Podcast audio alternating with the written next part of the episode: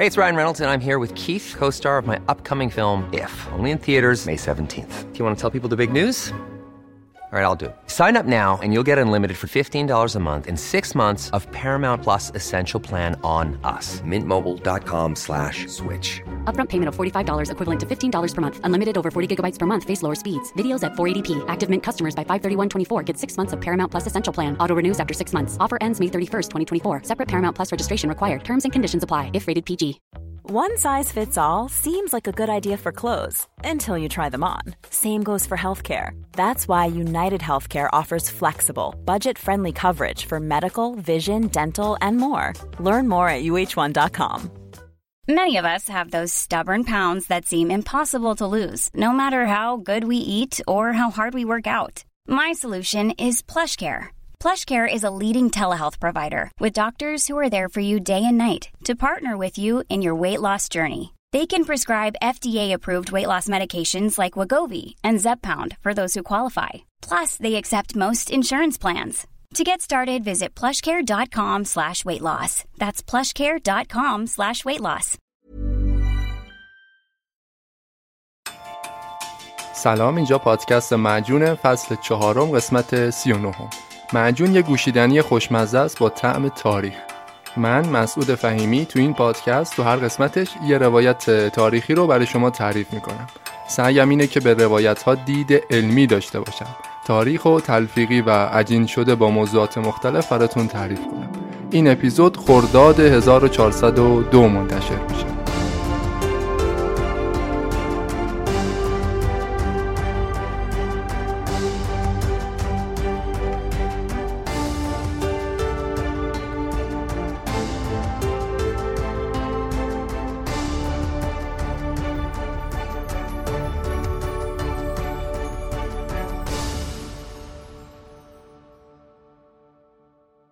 همین الان که همه توجهات جهان به سمت جنگ اوکراین متمرکز شده یه جای دیگه از دنیا یه جنگ ویران کننده تری هم در جریانه.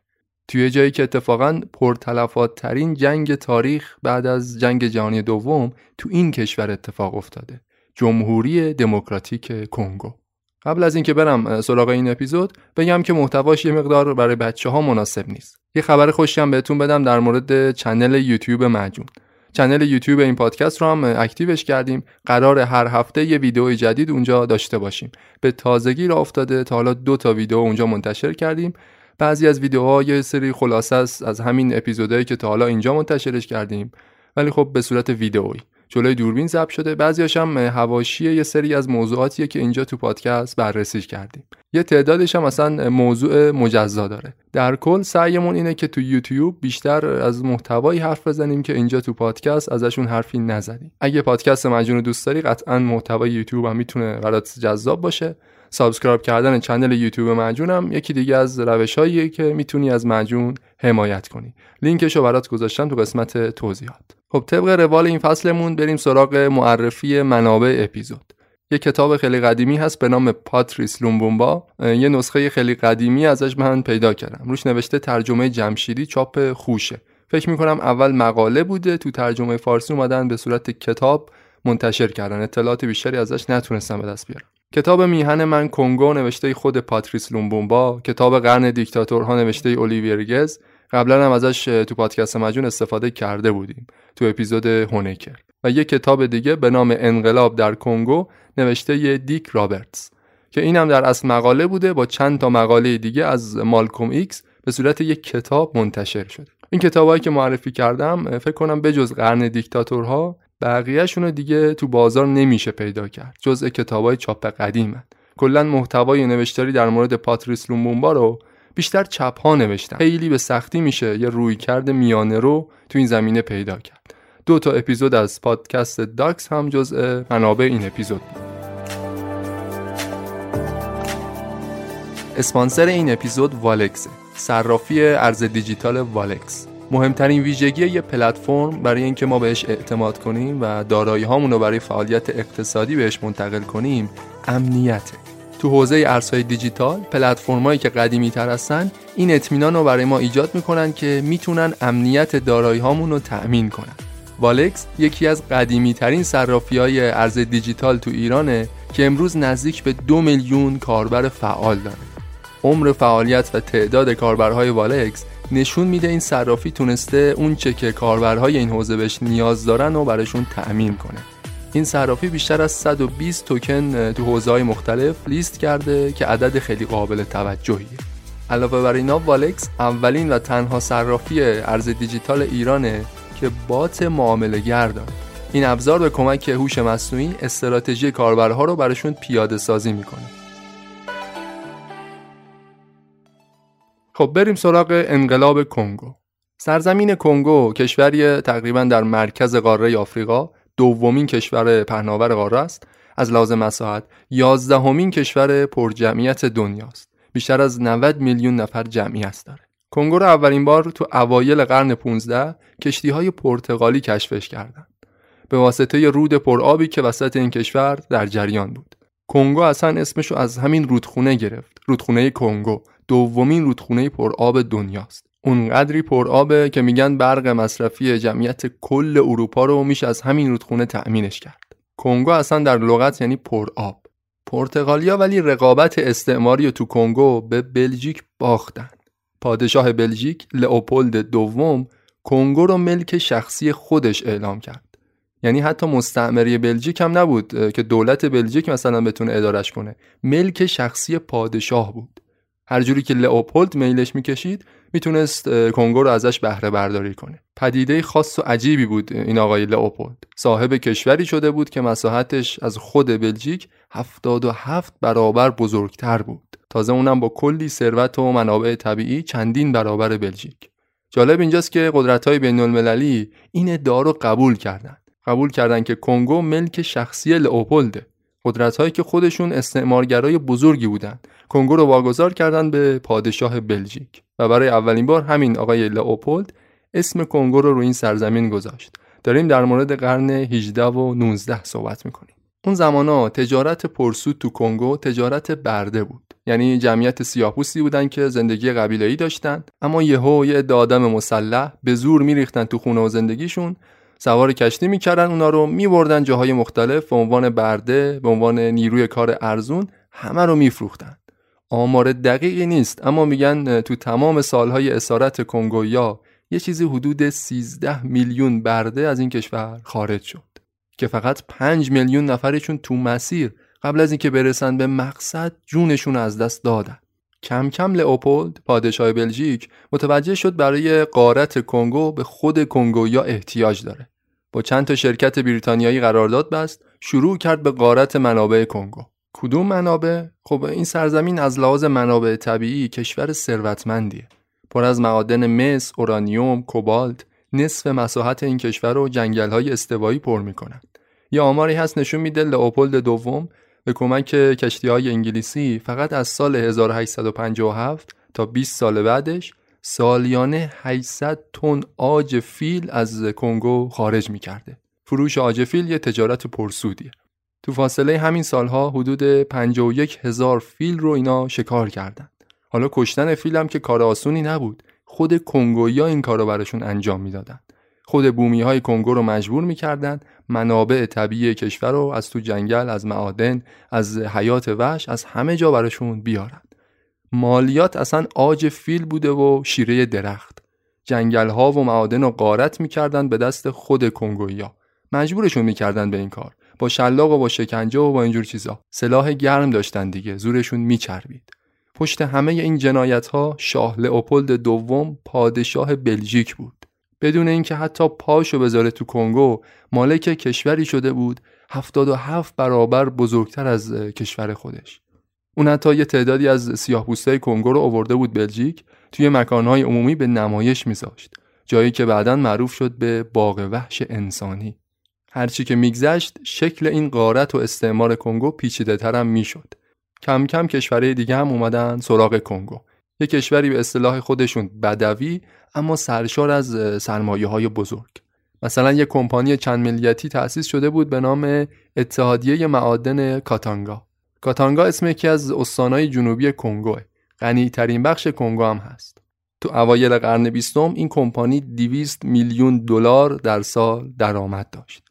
60 درصد اورانیوم 70 درصد کوبالت ده درصد مس مورد نیاز کشورهای بلوک غرب و از همین کنگو تأمین می شده. اون تسلیحات اتمی که تو هیروشیما و ناکازاکی منفجر شد قسمت عمده اورانیومش از همین کنگو می اومد. خلاصه آمریکایی‌ها و انگلیسی‌ها با شرکت‌های خصوصیشون اومدن تو بهره برداری از منابع کنگو سهیم شدن. یعنی منافع دولتاشون ایجاب می‌کرد که کنگو همچنان زیر سلطه باقی بمونه. فقط زیر فشار افکار عمومی و فشارهای بین المللی پادشاه بلژیک زحمتی که به خودش داد این بود که کنگو رو از ملک شخصی خودش تبدیل کرد به مستعمره بلژیک. سال 1908 این اتفاق افتاد. یعنی لئوپولد دیگه هر جوری دلش می‌خواست نمی‌تونست کنگو رو قارت بکنه. پارلمان و دولت بلژیک متولی کنگو شدن. اسم این کشورم تغییر دادن به کنگوی بلژیک. یه سال بعد از این اتفاق خود جناب پادشاه هم عمرش به پایان رسید. اما دوره استعمار کنگو هم دووم زیادی نیاورد. تو قرن بیستم انقلاب‌های ضد استعماری، جنبش‌های ملی گرایانه اینا تو کشورهای دنیا اوج گرفته بود. داستان ویتنام و داستان اندونزی رو تو همین مجون قبلا تعریفش کردیم.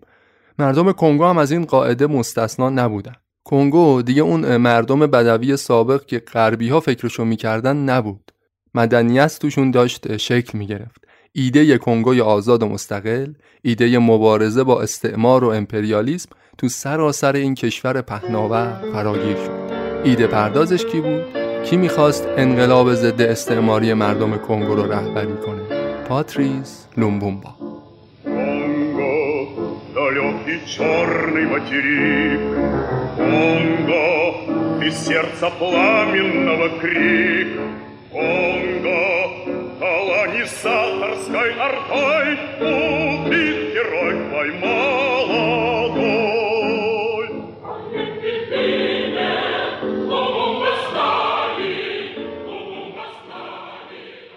پاتریس لومبومبا پدر استقلال کنگو دوم ژانویه 1905 به دنیا آمد. پدر و مادرش کشاورز بودند اما پاتریس خودش علاقه به زندگی روستایی و علاقه به کشاورزی نداشت. تو همون بچگی نشون داده بود که چه هوشی داره. حتی بعضی وقتا تو مدرسه معلماشو به چالش می‌کشید. پاتریس کم سن و سال مشهور بود به خوش صدایی، صدای رسا و قشنگی داشت. چهره جسور و الهام بخشی داشت. زبون فرانسوی رو هم بهش مسلط بود مثل خیلی دیگه از مردم کنگو روحیات هنری هم داشت شعرم می‌گفت بیشتر اشعارش مفاهیم ضد استعماری داشتن خلاصه تحصیلات مدرسه رو که تموم کرد بعدش رفت تو مرکز آموزش اداره پست یک سال آموزش دید برای اینکه کارمند اداره پست بشه یازده سال تو اداره پست شهر استنلیویل کار می‌کرد یازده سال تا معاون اداره پست همین شهرم ارتقا پیدا کرد. پاتریس سه بار ازدواج کرده بود. از دو تا ازدواج اولش فرزندی نداشت. فقط از ازدواج سومش یه پسر به دنیا آمد. یه سال بعدش هم همزمان با اینکه تو اداره پست کار می‌کرد رفت به عنوان دستیار یه جامعه شناس فرانسوی استخدام شد. یه محقق فرانسوی که برای کار پژوهشی اومده بود کنگو. پاتریس دستیار این آقا شد. سه سال بعد پاتریس فعالیت سیاسیش رو هم آغاز کرد. کنگو مستعمره بود اما احزاب سیاسی مختلفی داشت. تو یکی از این احزاب مشغول فعالیت شد. به نام حزب لیبرال کنگو. مهارت نویسندگی خوبی هم داشت. بیوگرافیشو تو همین سالها نوشت که تازه چند ماه بعد از مرگش منتشر شد. داریم در مورد کسی صحبت می‌کنیم که تازه سی سالش شده.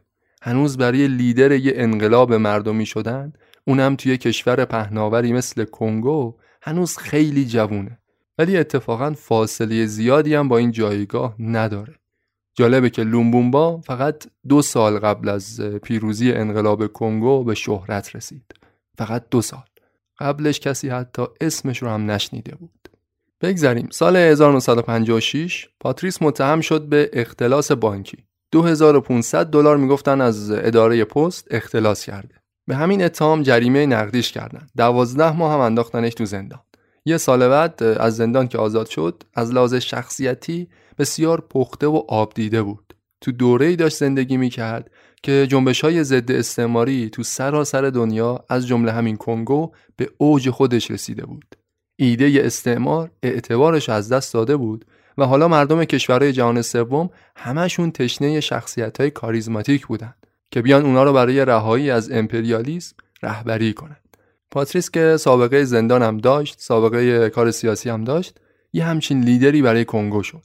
مردم کنگو اگرچه جنبش ضد استعماری رو خیلی دیر شروعش کردن اما خیلی زود به نتیجه رسیدن.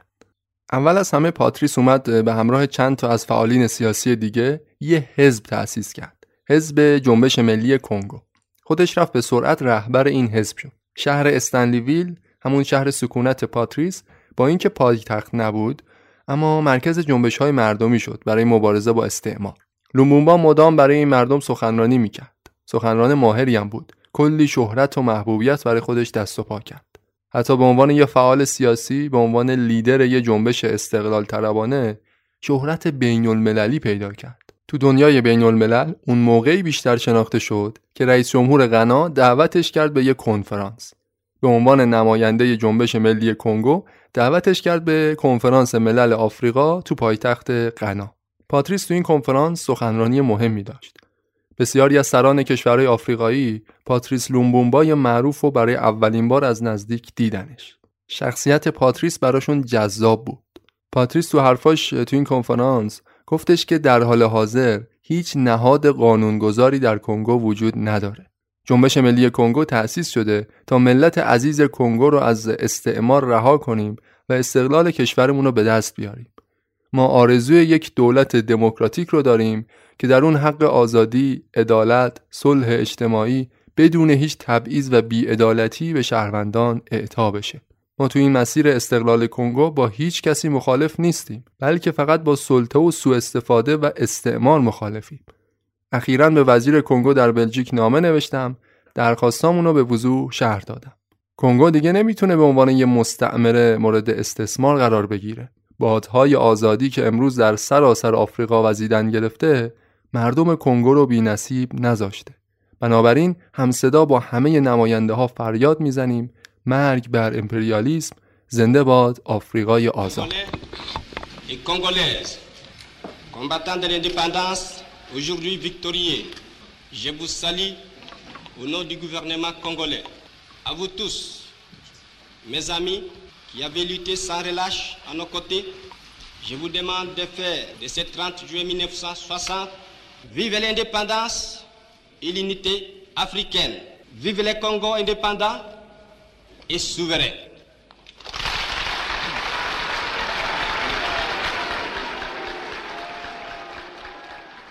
خلاصه جنبش استقلال طلبانه مردم کنگو بعد از این همه سال ستم و سرکوب هر روز پررنگتر می شد.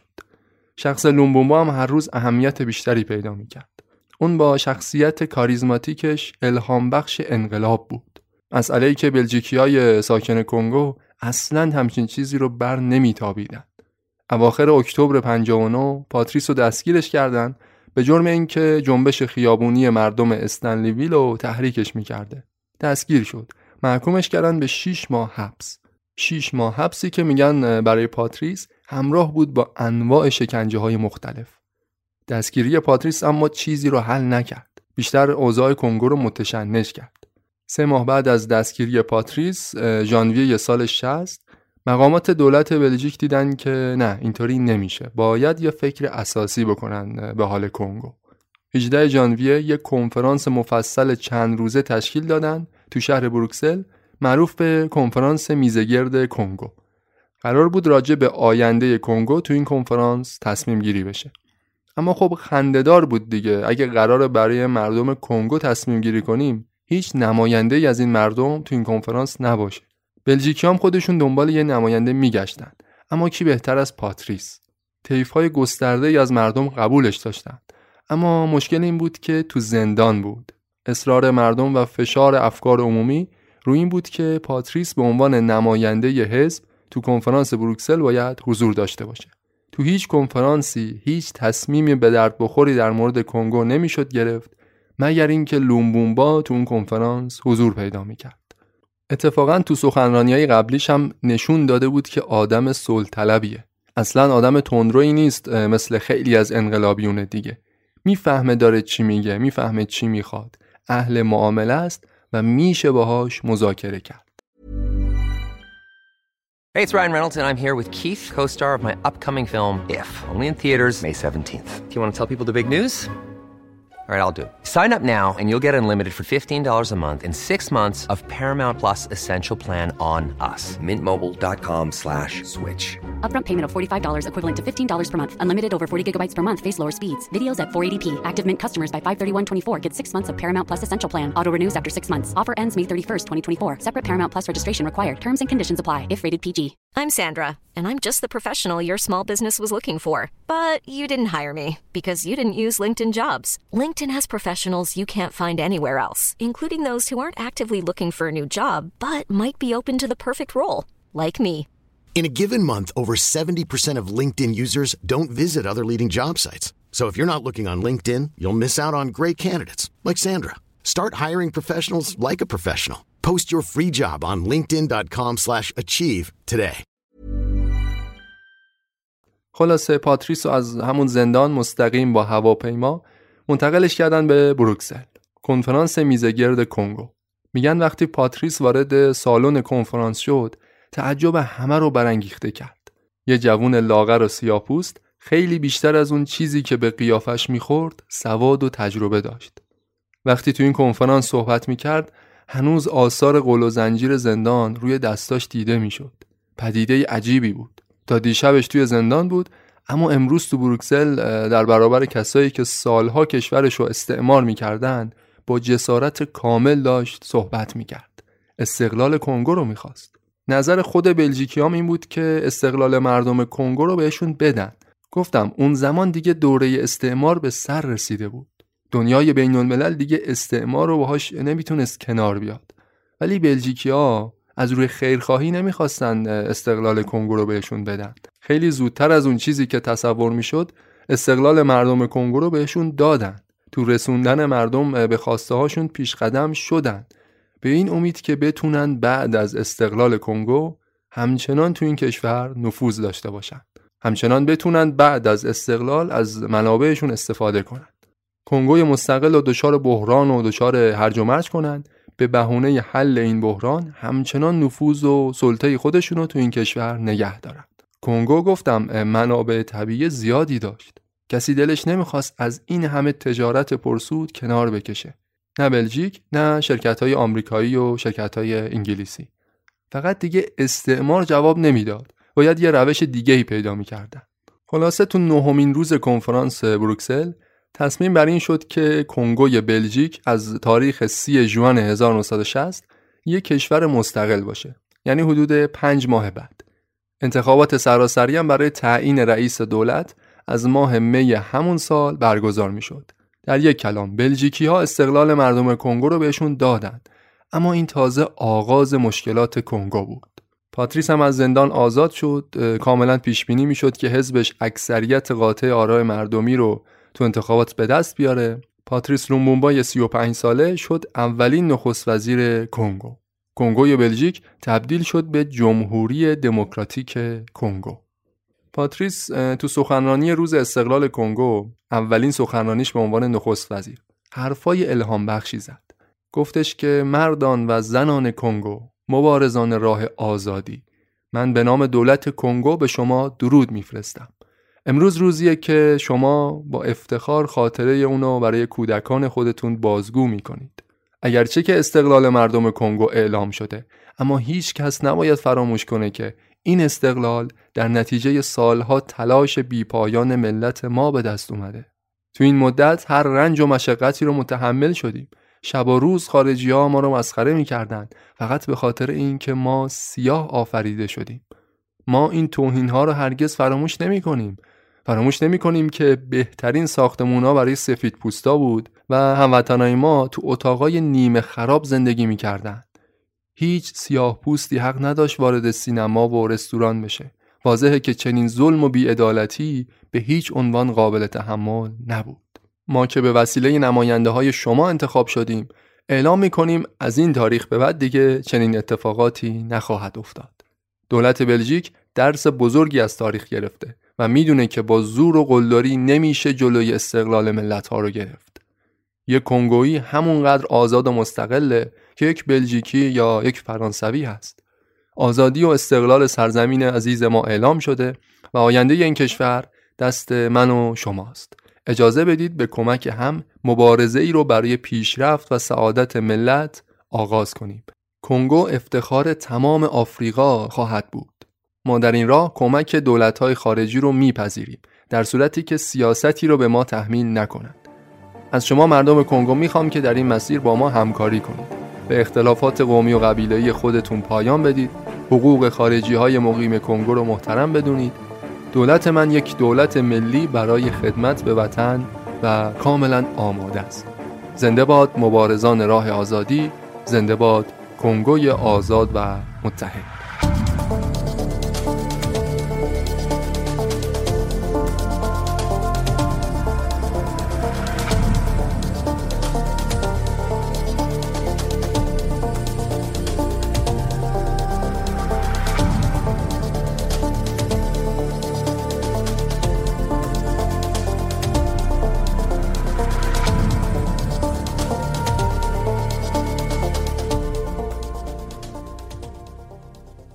کارمند سابق اداره پست و زندانی استنلیویل حالا به صندلی نخست وزیری تکیه زد. نخست وزیر یک کشور دوازده میلیون نفری با مشکلات فراوان. کنگوی تازه مستقل شده مشکلات خیلی زیادی داشت. مثلا اولیش همین که هنوز خیلی یا دولت پاتریس رو به رسمیت نمیشناختند. بسیاری از نیروهای محلی بودند با لومبومبا مخالف بودند. دولتش رو قبول نداشتند. بعضیاشون به خاطر اختلافات قومی قبیله‌ای بعضیاشون هم خارجی ها تطمیع کرده بودند که مشکل درست کنند. اینجور نبود که کنگو یک دل و یک پارچه دنبال روی حکومت پاتریس باشه. خود بلژیک هم یه قسمتی از مشکلات بود. بلژیک استقلال کنگو رو اعلام کرد اما بازم نیروهای نظامیشو تو این کشور نگه داشت. مخصوصا تو ایالت کاتانگا. همون استان ثروتمند کنگو که اول اپیزودم گفتم. بلژیک نیروهاشو از اونجا بیرون نبرد که هیچ حتی می‌خواست کاتانگا رو یه جوری از کنگو جدا کنه. از تجزیه طلبای مخالف پاتریس تو کاتانگا حمایت می‌کرد. کنگو تو خطر هرج و مرج قرار داشت خطر تجزیه کامل. پاتریس هم هر کاری از دستش برمی اومد برای یکپارچه کردن کشور انجام می‌داد. تو این کشور اقوام مختلفی بودن احزاب سیاسی مختلف با گرایش های مختلف. پاتریس کاری که انجام داد این بود که اومد یه دولت ائتلافی تشکیل داد. کابینه دولت رو از احزاب سیاسی مختلف انتخاب کرد. سعیش این بود که یه دولت متمرکز تشکیل بشه که بتونه کنگو رو متحد کنه. حتی در کنار مقام نخست وزیری منصب ریاست جمهوری هم وجود داشت. رئیس جمهور البته بیشتر یه منصب تشریفاتی بود. بیشتر کارهای مهم و نخست وزیر انجام می‌داد. اما پاتریس اومد با همین رئیس جمهور کنگو که دقیقا همون رهبر حزب رقیبش بود یه ائتلاف ترتیب داد یه ائتلاف ضعیف و شکننده که بتونه اینجوری با یه ائتلاف گسترده اهدافش رو سریعتر پیش ببره. حتی بین مقامات ارتش هم گرایش های مختلفی وجود داشت. همشون صفر تا صد دنبال روی پاتریس نبودن. ارتش کنگو رو دارم میگم. یه بار دیگه مشکلات دولت نوپای پاتریس رو می‌خوایم مرور کنیم. بلژیکیا که هنوز نیروهای نظامیشون تو کنگو حضور داشتند تجزیه طلبای کنگویی رو ازشون حمایت می‌کردند. خصوصا تو استان کاتانگا اختلافات قومی قبیله‌ای که کنگو رو تو خطر تجزیه و هرج و مرج قرار داده بود. اختلافات حزبی و ارتشی که خیلی هم حرف نخست وزیر رو گوش نمی‌کرد. اینا مشکلاتی بودند که دولت پاتریس رو تهدیدش می‌کرد. همه این عوامل دست به دست هم داد تا دولت لومبومبا سر جمع سه ماه بیشتر نتونه دووم بیاره. چه اتفاقی افتاد؟ میگم الان. دهم جولای 1960 دولت بلژیک 6 هزار نیروی نظامی جدید فرستاد به کنگو. به این بهونه که می‌خواد از جان شهروندانش تو آشیبهای کنگو محافظت کنه. عجیب هم نبود که این نیروها رو مخصوصا فرستاده بود به ایالت کاتانگا. تو این ایالت از همون ابتدا جنبش های تجزیه طلبانه مخالف با دولت پاتریس وجود داشت. نیروهای محلی تجزیه طلب تو این ایالت با حمایت بلژیک اعلام خودمختاری کردند کاتانگا 11 جولای یه منطقه خودمختار محلی معرفی شد. پاتریس هم در جواب بیکار نشست. بخشی از ارتش رو از همون ابتدا فرستاد برای سرکوب نیروهای شورشی تو استان کاتانگا. بعدش هم که بلژیک داشت مشخصا دخالت می‌کرد پاتریس به دبیر کل سازمان ملل نامه نوشت ازشون درخواست کمک کرد. سازمان ملل 22 ژانویه تصویب کرد که نیروهای بیطرف برای حل مناقشات وارد خاک کنگو بشن. اقدامی که از نظر پاتریس اصلا کارساز نبود. نیروهای سازمان ملل بیشتر نظاره می‌کردن اوضاع تا اینکه بخوان بلژیکی ها رو بیرون کنند بگذریم. پاتریس که کشور رو در حال فروپاشی دید خودش شخصا رفت به آمریکا. با مقامات سازمان ملل با وزیر امور خارجه آمریکا دیدار کرد. ازشون درخواست کمک می‌کرد. حتی تو مسیر برگشت چند تا کشور آفریقایی رو هم ازشون سر زد. از اونام برای حفظ استقلال کنگو درخواست کمک می‌کرد. اما همچنان مخالفان دولت در کنگو یک کتازی می‌کردند و هیچ کمکی کارساز نبود.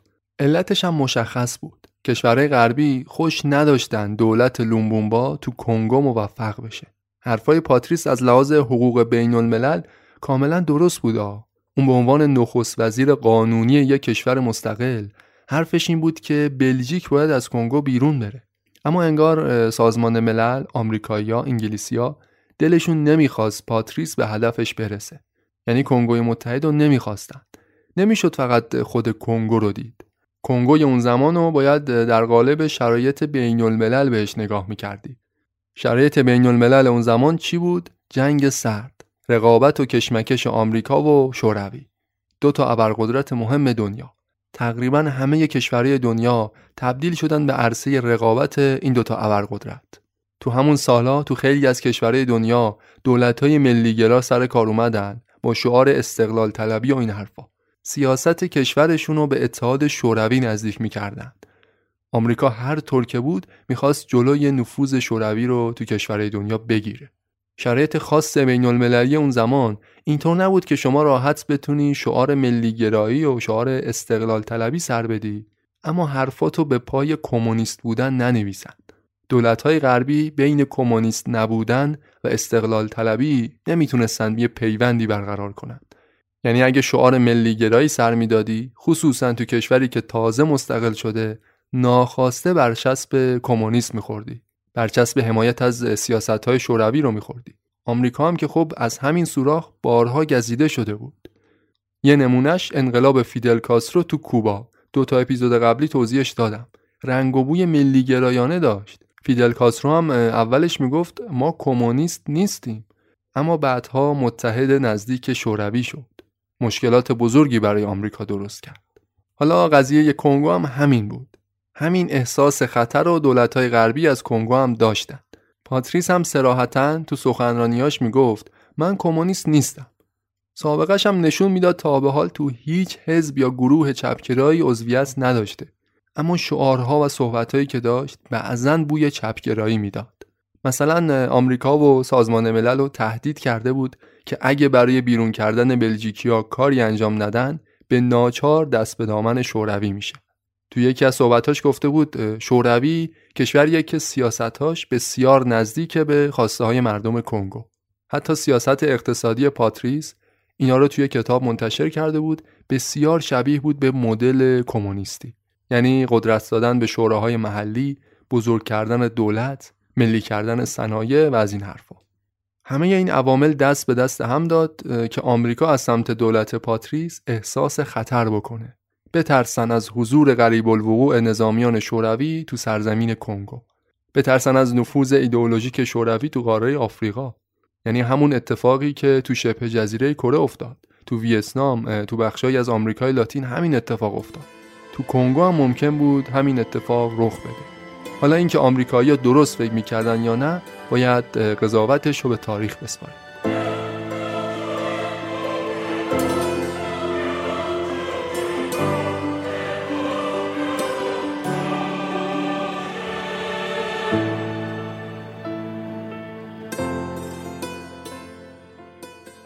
البته فقط بحث مسائل ایدئولوژیک و مسائل نظامی نبودا کمپانی های غربی هم گفتم اینا منافع داشتن تو کنگو.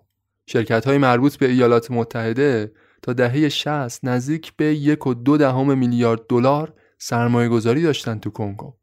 ده درصد مثل مورد نیاز کشورهای بلوک غرب از همین کنگو می اومد خود آمریکا بیشترین مثل مورد نیازش رو بعد از کشور شیلی از کنگو می گرفت یک کشور سوئدی بود بخش قابل توجهی از مصر کنگو رو استخراج می‌کرد. جالبه که هیئت رئیسه همین شرکت سوئدی یه نفرشون با دبیر کل سازمان ملل اون زمان برادر بودن. یه اتفاقیه که بالاخره تئوری توتر رو تقویتش می‌کنه دیگه. یا مثلا یه کمپانی چند ملیتی دیگه بود تو همون استان کاتانگا. اول اپیزودم گفتم. سالی 200 میلیون دلار این کمپانی درآمد داشت. 60 درصد اورانیوم 70 درصد کوبالت 10 درصد مس مورد نیاز کشورهای بلوک غرب و همین کمپانی تأمینش می‌کرد. کافی بود دولت لومومبا تو کنگو قدرت بگیره صنایع و ملی کنه منافع همه این شرکت های غربی دود می‌شد می‌رفت هوا. دولت های غربی متضرر می‌شدن.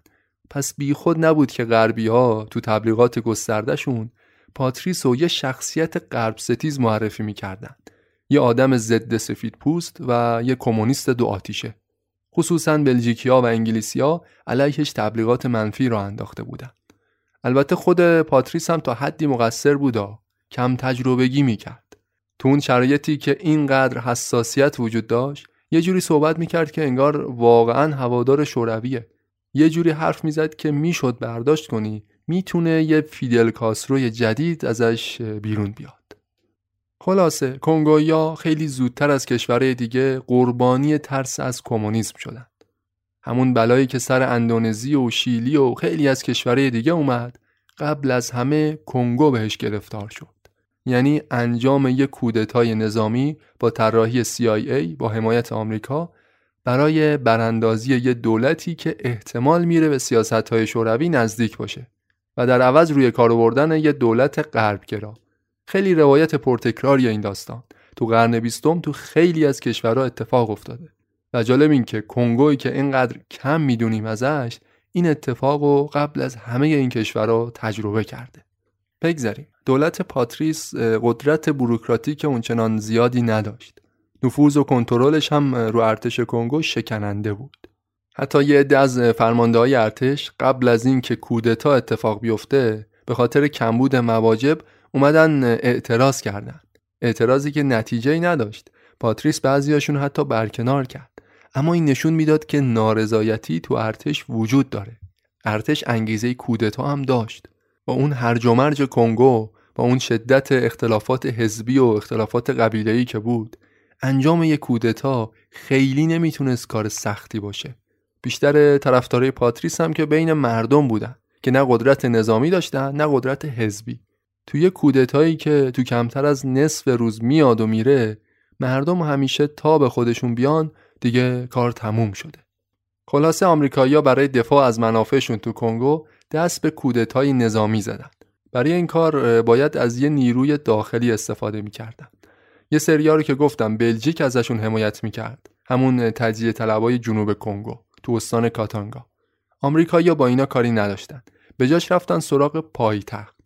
فرمانده کل ارتش کنگو یه آدم مرموزی بود به نام جوزف دزیره موبوتو. از این به بعد اسمشو زیاد میشنوید. موبوتو یه نظامی کارکشته یه کسی که تو انقلاب کنگو هم از هوادارای پاتریس بود. حتی همراه پاتریس رفته بود کنفرانس بروکسل. نخست وزیر بهش اعتماد کامل داشت. حتی به کمک همین موبوتو پاتریس تونست شورش ارتش کنگو رو یه بار مهارش کنه. همون شورشی که گفتم به خاطر کمبود مواجب اتفاق افتاد. خود پاتریس هم به خاطر اعتمادی که به موبوتو داشت این آقا رو گذاشته بود فرمانده کل ارتش. ولی حالا دیگه مهره CIA بود. آمریکایی‌ها می‌خواستن موبوتو رو بندازن جلو با حمایت خودشون علیه دولت پاتریس کودتا کنن. کودتا تو سپتامبر 1960 اتفاق افتاد. از یه ماه قبلش پاتریس وضعیت اضطراری اعلام کرده بود به خاطر شورش های جنوب کنگو.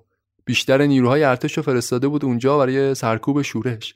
تقریبا تمام نیروهای نظامی وفادار به دولت تو ایالت کاتانگا درگیر جنگ بودند. پایتخت از نظامی های هوادار دولت خالی شده بود. از اون ور پاتریس هم همچنان داشت از سازمان ملل درخواست کمک می‌کرد. توی همچین شرایطی پنجم سپتامبر که از راه رسید رئیس جمهور کنگو اعلام کرد پاتریس لومومبا به همراه شش وزیر دیگه برکنار شدند. رئیس جمهور کنگو خودش با کودتاچیا دستش توی کاسه بود. رئیس جمهور رو با نخست وزیر قاطی نکنید. نخست وزیر پاتریس لومومبا بود. رئیس جمهور به کمک ارتش می‌خواست کودتا کنه علیه نخست وزیر. از اون روز به بعد دیگه اوضاع پایتخت حسابی به هم ریخت. پاتریس توی پیام رادیویی فرمان عزل خودش رو رد کرد. رئیس جمهور کنگو هم یه خائن تلقیش کرد. بعدش هم گفت حتما یه توطئه خارجی برای برکناریش در جریانه تا یه هفته بعدش مناقشات سیاسی بالا گرفت نخست وزیر به ارتش دستور دستگیری رئیس جمهور رو داد. رئیس جمهور هم دقیقا برعکس به موبوتو دستور داده بود پاتریس رو دستگیر کنه. موبوتو فرمانده کل ارتش بود. حالا این وسط مجلس برای حل مناقشات وارد عمل شد اما فایده ای نداشت. همه این اتفاقات جزئی از یک سناریوی از پیش تعیین شده بود که اوضاع سیاسی کشور رو نابسامان نشون بده. به همین بهونه این نابسامانی ارتش بتونه وارد عمل بشه. 14 سپتامبر جوزف موبوتو فرمانده کل ارتش کنگو از رادیو اعلام کرد ارتش برای حل بنبست سیاسی در کشور وارد عمل خواهد شد. موبوتو مجلس کنگو رو منحل کرد. اماکن مهم سیاسی کشور رو اشغال کرد و اعلام کرد تا وقتی که اوضاع مملکت تثبیت پیدا کنه یک دولت نظامی موقت برقرار می‌کنه. از یه طرف سعی می‌کرد خودش رو یه آدم دلسوز جلوه بده. یه جوری نشون بده که کودتاش علیه پاتریس نباشه. می‌دونست پاتریس بین مردم طرفدارای زیادی داره. می‌تونه کار دستش بده. همچنان تا اوایل اکتبر 60 هیچ اقدام خسمانه علیه پاتریس انجام نداد. یعنی نه دستگیرش کرد نه محاکمه.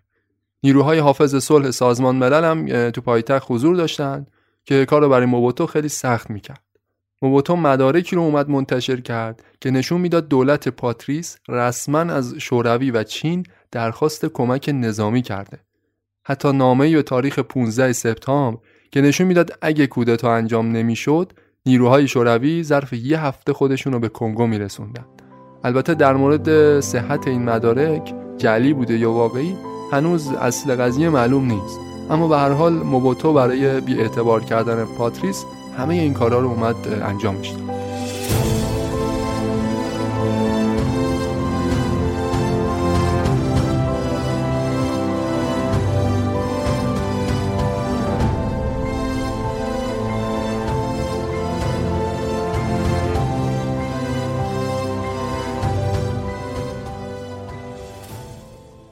خلاصه تا اواخر ماه نوامبر پاتریس همچنان آزاد بود. اختیارات سیاسی چندانی نداشت. تحت نظر بود اما آزاد بود. از یه طرف یه عده از اعضای کابینه دولت پاتریس از پایتخت فرار کرده بودند بعد از کودتا. رفته بودند شهر استنلیویل همون شهری که مرکز انقلاب کنگو بود. انقلاب کنگو اصلا از این شهر آغاز شد. اونجا تو استنلیویل شخص پاتریس طرفدارای خیلی زیادی داشت. اعضای کابینه دولت پاتریس بعد از اینکه فرار کردند رفتن به استنلیویل. از اونجا طرفدارای دولت رو دور خودشون جمع کردند برای مخالفت با دولت نظامی بوموتو دست به کار شدند سازمان ملل هم که دولت موبوتو رو به رسمیت شناخت. اما موبوتو فقط پایتخت رو داشت و چند تا شهر کوچیک اطرافش. ترسش هم از این بود که پاتریس فرار کنه از پایتخت بره سمت طرفداراش تو شهر استنلیویل به اونا ملحق بشه. پاتریس هم دقیقا همین قصد داشت. دو ماه از برکناریش گذشته بود. همه عناصر قدرت تو پایتخت افتاده بود دست جوزف موبوتو و طرفداراش.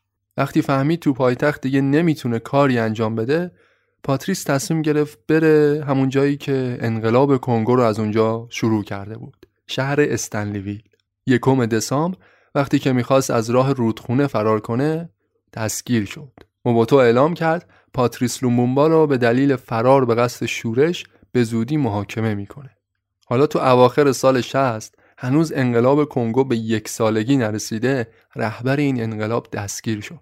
کنگو درگیر نزاع قدرت و بیثباتی شد. یه بار دیگه اوضاع کنگو رو بگم. پایتخت و چند تا شهرهای دیگه دست جوزف موبوتوه کسی که با کودتا به قدرت رسیده با حمایت آمریکا جنوب کنگو استان کاتانگا برای خودش یه منطقه خودمختاره نیروهای مسلح هوادار بلژیک اونجا شهر استنلیویل هم که از کنترل پایتخت خارج شده طرفدارای لومبومبا اونجا قدرت گرفتن همون وزرای سابقش خود پاتریس نخست وزیر سابقم که تو پایتخت اسیر شده موبوتو رئیس دولت نظامی توی توافقنامه محرمانه اومد تصمیم گرفت به جای محاکمه رهبر انقلاب کنگو رو یعنی پاتریس رو به نیروهای طرفدار بلژیک تحویلش بده. پاتریس با یه هواپیما منتقل شد به استان کاتانگا. هواپیمای پاتریس اومد دقیقا تو اون فرودگاهی نشست که پر از مخالفای پاتریس بود. کسایی که به خونش تشنه بودند. ارتش کنگو به دستور پاتریس تو همین چند ماه گذشته تعداد زیادی از این شورشی ها رو کشته بود اونام از نخست وزیر کینه بزرگی داشتند کافی بود تا دستشون برسه به پاتریس تا همه این کینه ها رو رو سرش خالی کنند به محض اینکه هواپیما فرود اومد پاتریس لومومبا پیاده شد یه عده با باتوم و با قنداق تفنگ ریختن سرش تا حد مرگ کتکش زدن نیروهای سازمان ملل سربازای سوئدی این صحنه رو دیدن. خشونت بیش از اندازه علیه پاتریس رو دیدن اما هیچ کاری انجام ندادن. بعدش پاتریس به یه مکان نامعلوم منتقل شد. تا چند هفته بعد شایعاتی در مورد مرگش سر زبونا افتاد. تا اینکه 12 فوریه 61 رئیس دولت خودمختار کاتانگا اعلام کرد پاتریس لومومبا کشته شده. گفتش که چند تا کشاورز خشمگین اومدن پاتریس رو به قتل رسوندن. اما بعدها معلوم شد که کار کار خود سربازای بلژیک بوده. بلژیکی ها بعدا خودشون اعتراف کردند حتی جسد پاتریس رو بعد از مرگش از زیر خاک بیرون کشیدن. لاشه جسدش رو تو اسید سولفوریک حل کردند هیچ آثاری از جسد پاتریس باقی نذاشتند این جنایت هولناک خشم هوادارای پاتریس رو تو سراسر دنیا برانگیخته کرد. تو کنگو و چند تا کشور دیگه مردم شورش کردند تو مصر مردم معترض سفارت بلژیک رو تصرفش کردند تو لندن و بلگراد هم همینطور. تو چند تا کشور دیگه سفارت بلژیک تعطیل شد. تو نیویورک یه عده روبروی ساختمون سازمان ملل اعتراض کردند وزارت خارجه بلژیک اعلام کرد اتباع کشورش هر چیز سریعتر کشورهای آفریقایی رو باید ترک کنند تو بروکسل به خاطر مرگ پاتریس بازار بورس رونق خوبی پیدا کرد. نماینده شوروی هم تو سازمان ملل اعلام کرد قتل پاتریس لکه ننگی در تاریخ سازمان ملل خواهد بود. از دبیر کل سازمان ملل می‌خواست هر چی زودتر به خاطر این فاجعه استعفا بده. اوضاع خود کنگو هم حسابی به هم ریخت. دیگه هیچ شخصیتی مثل پاتریس وجود نداشت که بتونه مردم این سرزمین رو متحد کنه. بتونه کنگو رو در صلح و آرامش نگه داره. برکناری و قتل پاتریس اشتباه و غفلت بزرگی بود که نزاع قدرت و جنگ داخلی رو تو کنگو دائمیش کرد زمین ساز پرتلفات ترین جنگ تاریخ بشریت شد بعد از جنگ جهانی دوم. کنگو یه بعد از پاتریس تا سالها بعدش هم یه روز خوش ندید. تا سال 1964 جنگ تو مناطق مختلف کنگو با شدت زیادی ادامه داشت. دولت مستقر تو پایتخت یه بخشی از قدرت رو داشت. دولت خودمختار کاتانگا یه بخش دیگه. طرفدارای پاتریس هم تو شهر استنلیویل یه طرف دیگه قضیه بودن. نیروهای مسلح سازمان ملل هم یه سمت دیگه. تازه کلی گروه مسلح دیگه هم بودن که برای خودشون قدرت داشتن. اما دیگه توضیحش از حوصله این اپیزود خارج. جالبه. ارنستو چگوارای معروف چریک آرژانتینی دقیقا تو فاصله همین سالها بود چند مرحله اومد کنگو. نیروهای نظامی کوبا رو آورد به کنگو. به جنبش هواداره پاتریس تو شهر استنلیویل کمک نظامی می‌کرد. یعنی چگوارا و شورشیای استنلیویل طرفداری لومبومبا اینا با هم تو یه جبهه می جنگیدن. متحد با هم علیه پایتخت. شوروی هم از این جبهه حمایت مالی می‌کرد. به قول خودشون شهر استنلیویل رو می‌گفتن تو کنگو یکی از مراکز اصلی جنگ علیه امپریالیسم جهانیه. اوضاع پایتخت هم زیاد تعریفی نداشت. جوزف موبوتو نخست وزیر دولت نظامی تو همون سال 61 از طرف رئیس جمهور کنگو برکنار شد. از دولت برکنار شد اما همچنان فرمانده ارتش بود. اسمش رو تو خاطر داشته باشید دوباره می‌رسیم بهش.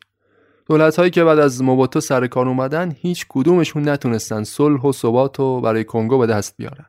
تو این بی ثباتی و هرج و مرج اوضاع اقتصادی کشورم حسابی به هم ریخت. وضعیت زندگی مردم حتی بدتر از زمانی شده بود که اونا مستعمره بودن. تورم تو پایتخت بیداد می‌کرد. هزاران آواره مناطق روستایی دنبال کار و دنبال محل سکونت بودن. اینا هجوم می آوردن به پایتخت. اطراف پایتخت کنگو پر بود از زاغ نشین های مختلف. از طرف دیگه از جوان 1964 نیروهای نظامی سازمان ملل هم اومدن خاک کنگو رو برای همیشه ترک کردند. نیروهای سازمان ملل چهار سال تو کنگو حضور نظامی داشتند بدون هیچ دستاورد خاصی. سازمان ملل که از کنگو بیرون رفت، اوضاع کشور از قبلش هم بدتر شد. زمین ساز این شد که چتربازای بلژیکی به شهر استنلیویل حمله کنند. شهر استنلیویل گفتم مرکز جنبش هواداره پاتریس بود. بلژیکی ها با حمایت آمریکا توی عملیات مشترک به شهر استنلیویل حمله کردند. این جنبش رو به شدت تضعیفش کردند. افراد غیر نظامی زیادی تو این عملیات کشته شدند. آمار دقیقی نیست اما اعلام شده فقط بین سال 1964 تا 65 حدود 100 هزار نفر جون خودش رو از دست دادند. جنبش هواداری پاتریس مخالفان دولت به شدت تضعیف شدند. یعنی مهمترین جبهه اپوزیسیون دولت کنگو تقریبا نابود شد. اونم با عملیات مشترک آمریکا و بلژیک.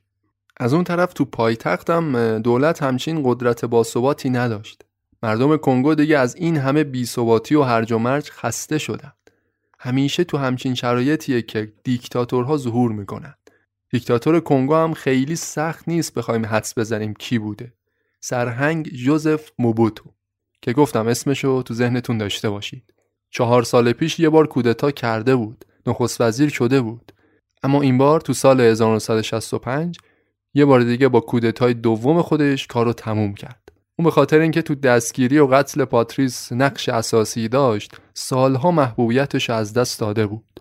به حاشیه رونده شد اما همچنان تو ارتش قدرت زیادی داشت. بعد از اینکه مخالفای دولت تو استنلیویل سرکوب شدن موبوتو از این فرصت استفاده کرد. یه بار دیگه تو نوامبر 1965 با یه کودتای نظامی کنترل پایتخت رو در اختیار گرفت. بعد از موفقیت کودتا تو اولین سخنرانیش اعلام کرد به خاطر سالها تنش بین احزاب سیاسی مختلف کنگو به شدت متزلزل شده. خودشو به مدت پنج سال رئیس جمهور اعلام کرد. گفتش تو این پنج سال فعالیت همه احزاب سیاسی غیرقانونیه. پارلمان کنگو رو دوباره منحل کرد. کابینه خودش رو به عنوان تنها مرجع قانونگذار کشور معرفیش کرد. گفتش که می‌خواد دخالت خارجی ها رو تو کنگو به حداقل برسونه. Moi ebimi butu eindi bandeko tika mobutu akanisa akanisa ninio makambo bakoko batika. Tongo etani bandeko mobutu abengi baninga. Alobi potoluka authenticité شاید کمتر کسی می‌تونست حدس بزنه اون پنج سالی که موبوتو ازش حرف می‌زد سی و دو سال طول بکشه. سی و دو سال دیکتاتوری مطلق. تو این سی و دو سال کنگو به یه ثبات نسبی رسید. جنگ های داخلی تموم نشده بود اما شدتش به حداقل رسید. نیروهای خارجی آمریکا و بلژیک به جز یه سری نواحی محدود کنگو رو ترک کردند چون خیالشون از گماشته خودشون راحت بود. موبوتو چپگره ها رو به شدت سرکوب می‌کرد. سیاست بسیار خسمانه ای داشت علیه اتحاد شوروی. بعد از کودتای اول فقط 48 ساعت به سفیر شوروی اجازه داد که خاک کنگو رو ترک کنه. تمام اتحادیای کارگری به دستور موبوتو منحل شدن. موبوتو حتی جست ملیگرایی هم می‌گرفت. اسم بعضی از شهرهای کنگو رو عوضش کرد. اسامی که همشون یه جورایی یادآور دوران استعمار بودن. اسم اینا رو تغییر داد. مثلا شهر استنلیویل اسمش تغییر کرد به کیسانگانی. اسم خود کنگو رو هم عوضش کرد. جمهوری دموکراتیک کنگو شد کشور زعیر. کنگوی موبوتو اسمش زعیر بود. زعیر در لغت یعنی رودی که همه رودخونه ها رو میبله. دیکتاتور زعیر با وقاحت تمام پاتریس لومبومبا رو قهرمان ملی اعلامش کرد. کسی که خودش دستگیرش کرده بود تحویل بلژیکیا داده بودش. عامل اصلی قتل لومبومبا خود موبوتو بود. بگذریم. موبوتو بعد از به قدرت رسیدنش مثل یه سیاستمدار کارکشته عمل کرد. تمام رقباش و یکی یکی از صحنه سیاست محوشون کرد. رئیس جمهور سابق کنگو رو همون کسی که تو کودتای اول موبوتو باش شریک بود اینو تو خونهش زندانی کرد. رهبر تجزیه طلبای وابسته به بلژیک و تبعیدش کرد به الجزایر. جنبش هواداری پاتریس هم که به شدت تضعیف شده بود. لیدرشون رو به بهونه عفو و بخشش دعوت کرد به پایتخت اما فریبش داد. بعد از دستگیری شکنجش کرد زنده زنده دستور داد اندام تناسلیشو بریدن چشماشو کور کردن دست و پاشو قطع کردن بدن نیمه جونش هم انداختن توی رودخونه. این آقایی که این بلا سرش اومد خودش یکی از انقلابیون تاثیرگذار کنگو بود. تو دولت پاتریس وزیر آموزش بود. خلاصه موباتو دیگه تو اواخر دهه 60 یک کتاز صحنه سیاست شد. دیگه هیچ رقیبی نداشت. تو سال 1967 سیستم تک حزبی رو رسما اعلامش کرد. سال بعدش هم یه انتخابات نمایشی رو انداخت دوباره خودش رو رئیس جمهور زعیر معرفی کرد. جالبه که موبوتو برای توجیه اینجور کارا حتی ایدئولوژی هم داشت. یه چیزی بود به نام دکترین اصالت. موبوتو می‌گفت که می‌خواد بنیانهای حکومتش رو به سنتهای اصیل آفریقایی پیوند بزنه. فرهنگ اطاعت از رئیس، فرهنگ بله قربانگو، سنتهای اصیل آفریقایی منظورش اینا بود. تو سخنرانیاش می‌گفت شما یه روستا رو اسم ببر که دو تا رئیس داشته باشه. یه ضرب المثل معروف کنگویی وجود داشت که می‌گفت زیر پوست پلنگ جایی برای دو تا رئیس وجود نداره. همون در یک اقلیم دو پادشاه نمی خودمون. موبوتا هم بیشتر اوقات تو ملع عام لباسی از پوست پلنگ تنش می‌کرد. کلاه پلنگی میذاشت سرش اصلا لقبش همین بود پلنگ بزرگ. می‌خواست به همه ثابت کنه تو مملکت فقط جای یه رئیسه و اون یه رئیس هم خودشه. چنان کیش شخصیتی از خودش درست کرد تو سراسر آفریقا نظیر نداشت. همیشه تو تلویزیون رسمی قبل از اینکه بخش اخبار شروع بشه صورت موبوتو مثل این چهره های مقدس از بین ابرها میومد بیرون. تو تجمعات رسمی همه مجبور بودن براش عمر جاودانه آرزو کنن. بین مردم یه داستان افسانه ای رو جا انداخته بودن که مثلا موبوتو وقتی ده سالش بوده یه پلنگ رو شکار کرده. یا مثلا تو راستای همون دکترین اصالت یه قانونی رو تصویب کرد.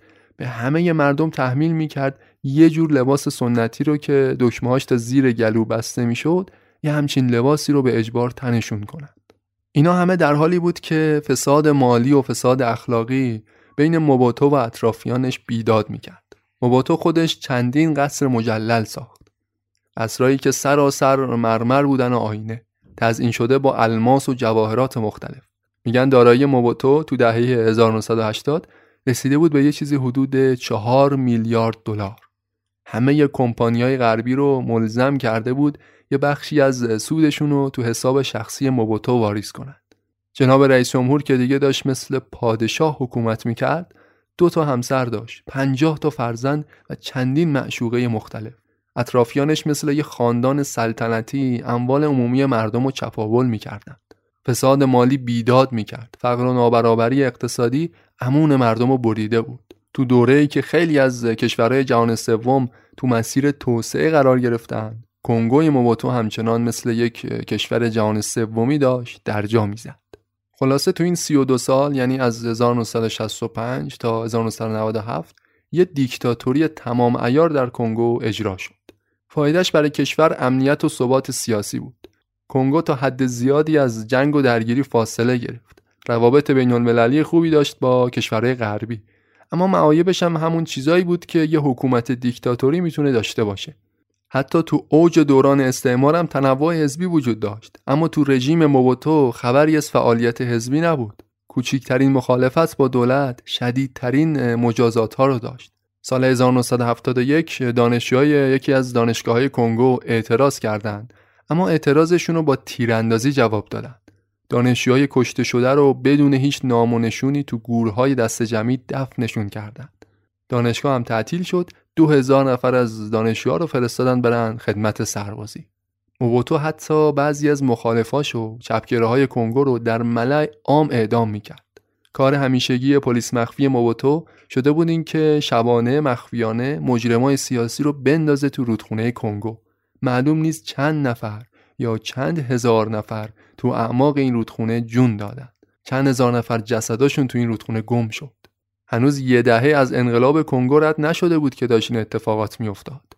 موباتو خودش دوشادوش پاتریس آرمان آزادی خواهی رو تو انقلاب کنگو به دوش می‌کشید. اما اتفاقاتی که تو دهه 70 و 80 میافتاد هیچ شباهتی به آرمان انقلابیون نداشت. واقعیت سختی بود که بتونی قبول کنی بعد از این همه تلاش برای استقلال کشور بعد از این همه جنگ و کشمکش کنگو برسه به یه همچین جایگاهی. به دیکتاتوری خشونتبار موبوتو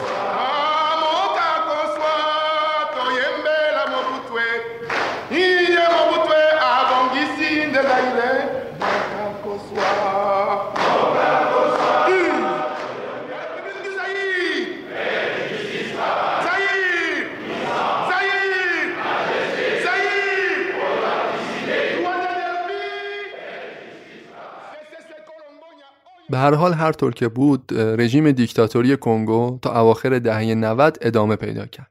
بعد از اینکه جنگ سرد تموم شد، پایه های دیکتاتوری زعیر هم به لرزه افتاد. پلنگ بزرگ دیگه نمی‌تونست از موقعیت ضد کمونیستش سوء استفاده کنه. نمی‌تونست دیگه خودش رو یه خاکریزی در برابر کمونیسم بیاد معرفی کنه. چون دیگه کمونیسمی به اون شکل باقی نمونده بود. سازمان ملل جنایت های موبوتو رو هر سال لیست می‌کرد. اما نقض حقوق بشر تو رژیم موبوتو همیشه با چراغ سبز غربیا داشت انجام می‌شد. چون به قول خودشون حکومت زئیر سدی در برابر کمونیسم بود. همین کشورهای غربی بعد از فروپاشی اتحاد شوروی پشت زئیر رو خالی کردند. به موبوتو فشار آوردن که تو کنگو دموکراسی ایجاد کنه. با اپوزیسیون وارد گفتگو بشه. فوریه 1992 یک میلیون کنگویی تو شهرهای مختلف تظاهرات کردند. جنبش های پارتیزانی علیه دولت موبوتو شدت گرفته بود. دولت های غربی هم که دیگه از دیکتاتوری حمایت نمی‌کردند. موبوتو چاره ای نداشت بجز واگذاری قدرت. اواخر عمرش بود. سرطان پروستات گرفته بود. پیر و فرتود و از کار افتاده شد. وزنش رسیده بود به چهل کیلو.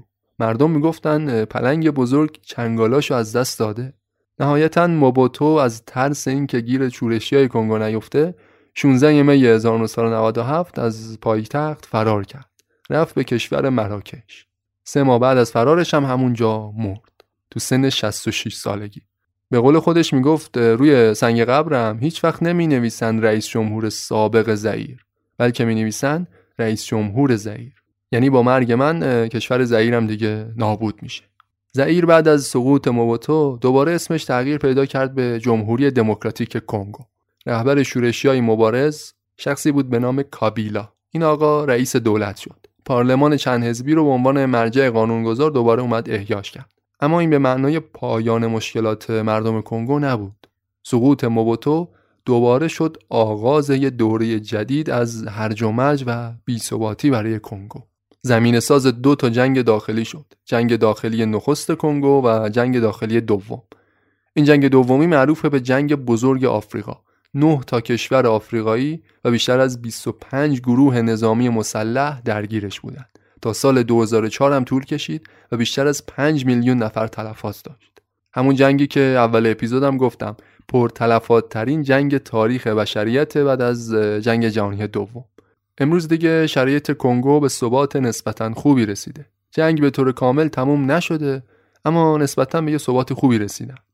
کابیلا رهبر همون شورشی های مخالف با موبوتو تا سال 2001 رئیس جمهور کنگو بود. بعدش پسرش اومد جاش. تا سال 2018 پسر کابیلا همچنان رئیس جمهور کنگو بود. یعنی یه چیزی حدود 17 سال.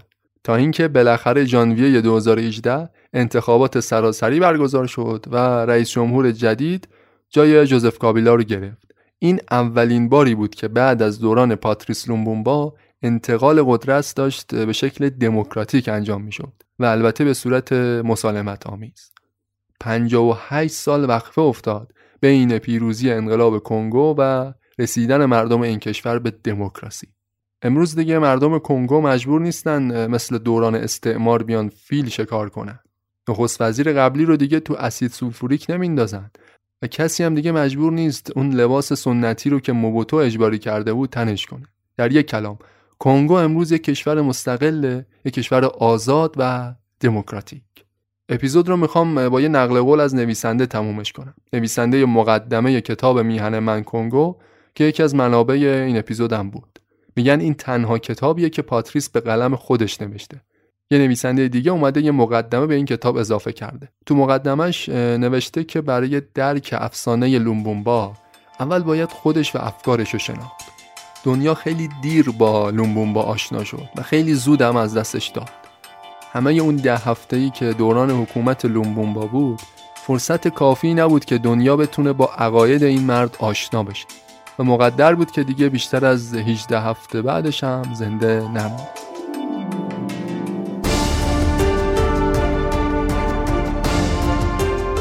ممنون از شما و ممنون از صرافی و والکس اسپانسر این اپیزود.